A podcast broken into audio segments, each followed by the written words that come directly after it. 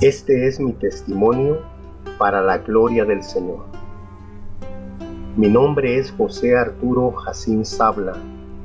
Nací un 11 de septiembre de 1951 en la República de El Salvador. Mi padre era de origen judío de un lugar de Israel llamado Betlaje. Mi madre era libanesa de la capital de Líbano, Beirut. En la época que voy a narrar, vivía con mis padres todavía. También con un hermano gemelo llamado Carlos.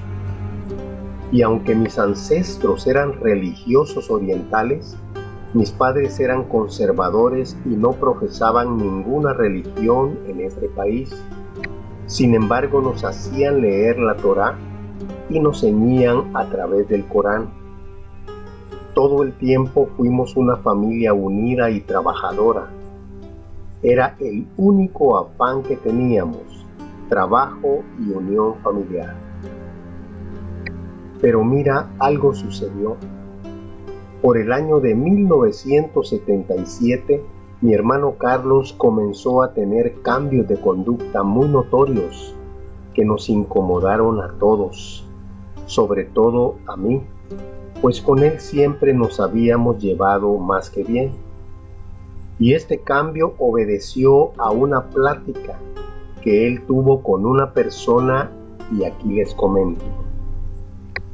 Sucede que en una ocasión había un vendedor de naranjas en la calle llamado Esteban Orellana, miembro de la Iglesia La Luz del Mundo. Y mi hermano tuvo el atrevimiento de pasarlo a la casa de mis padres y sentarlo en la sala, cosa que me desagradó mucho y a mis padres también, porque éramos personas muy arrogantes Días después, por cuanto mi hermano y yo dormíamos en una misma habitación, él se levantaba muy temprano y salía de la casa, cosa que me desagradaba. Al cuestionarlo y preguntarlo qué hacía en la calle tan temprano, me dijo que le gustaba caminar en el silencio de la mañana.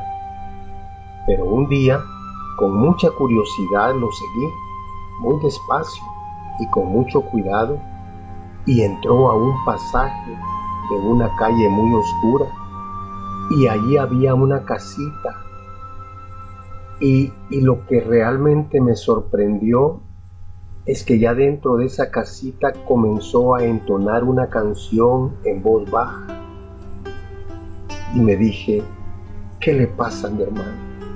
Se trastornó, se enloqueció ¿Qué le pasa? En ese día comenzaron los problemas, muchos problemas, pues nos dimos cuenta que ese lugar era de una iglesia evangélica. Ay, aquí comenzó un calvario para él y un verdadero fastidio para toda la familia. No podría explicar ni resumir los siete largos años siguientes pero para hacértelo corto, fue un infierno, el que vivimos todos, pues Él nos hablaba de una doctrina y de un enviado de Dios, y eso nos enfurecía, sobre todo a mí que más cerca estaba de Él, y me violentaba diciéndole que despertara, que solo lo estaban engañando, que eran unos oportunistas engañadores, y en dos ocasiones tanto fue mi rabia que le levanté la mano y lo golpeé fuertemente. Y él, ¿sabes qué? Solo agachaba la cabeza y entraba a su cuarto. Llegó el momento que mi rabia y mi descontento llegaron al límite, pues por más que lo agredía, él en vez de desistir, más se incorporaba a esta extraña fe. Entonces averiguó eh, que, el pastor de él era un hermano que trabajaba en un hospital público. Trabajaba como portero, llamado Adán Rivas, y lo fui a visitar con malas intenciones. Me había tomado dos cervezas y llevaba conmigo un arma eh, que era de mi padre en la bolsa. Cuando llegué al hospital reconocí al fulano pues estaba en la puerta de entrada y le dije que me acompañara. El hermano lo hizo humildemente y al estar en un espacio solo lo amenacé y le dije que él estaba enloqueciendo a mi hermano, estaba trastornando, que lo dejara en paz o le haría un daño y le mostré el arma. Y como estaba mareado por el alcohol, lo tomé de la camisa y le dije que lo golpearía o le podía incluso quitar la vida. A lo que me respondió el hermano, y esto jamás lo voy a olvidar, nunca. Me dijo con una expresión de profunda paz, Señor, si usted me mata, un favor me hace, porque para mí el morir es ganancia. Cuando oí esto me enardecí, me monté al vehículo y salí a toda velocidad. Llevaba lágrimas en mis ojos, pero no de tristeza o asombro, sino de coraje, pues aquel hermano no se intimidó con mi amenaza. Y así pasaron los días, los meses, los años. No podría relatar todos estos sucesos. Solo puedo nombrar que en una venida que tuvo el apóstol a mi país, el hermano Samuel Joaquín, fui a verlo, pero no para saludarlo, sino llevaba malas intenciones. Pero el Señor no me lo permitió, pues esa noche me accidenté en mi carro. Y esto hasta llegar al día de mi conversión, en 1984 un año maravilloso, sublime, que deseo compartir con todos ustedes. Mi conversión a la iglesia del Dios vivo.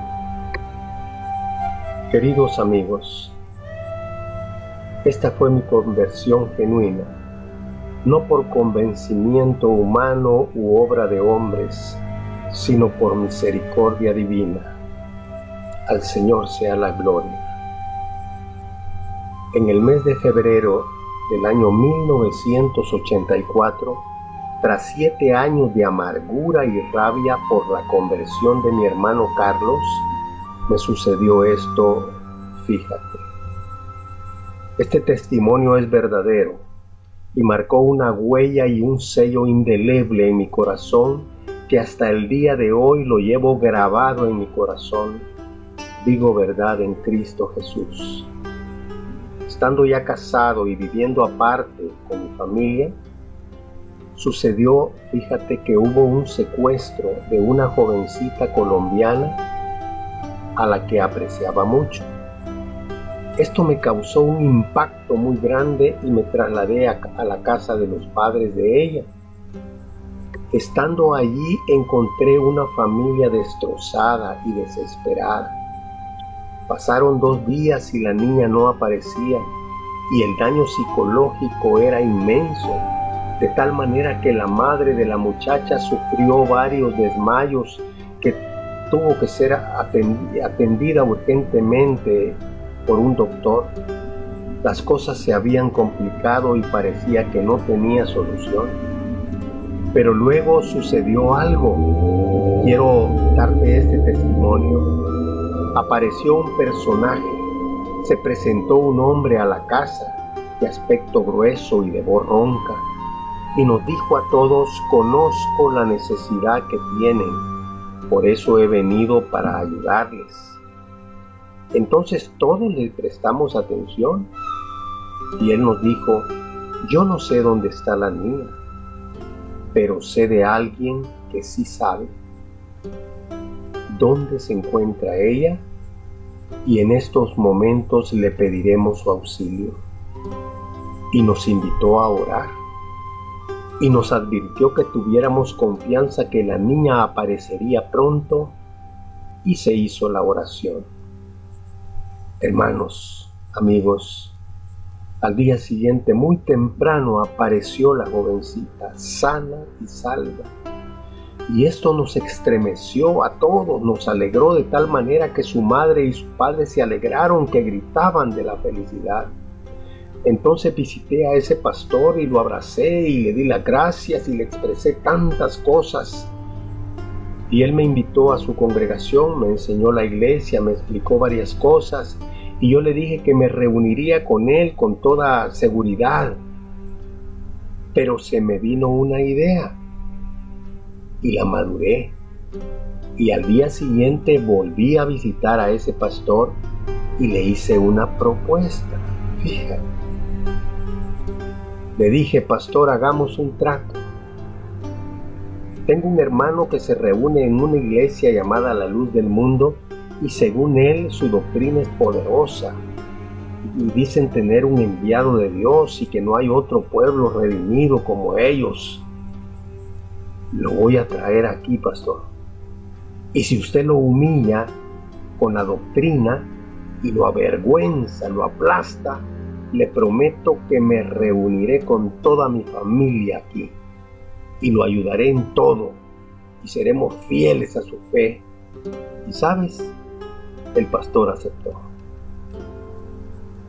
Le comuniqué a mi hermano y me costó hablarle pues estaba apartado de él y tenía mucho tiempo de no hablarle.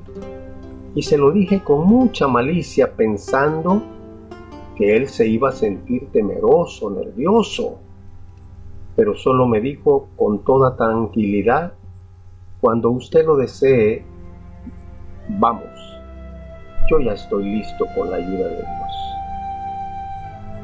Al día siguiente estábamos en la puerta de la iglesia de este pastor y mi hermano estaba tan tranquilo que me desesperaba.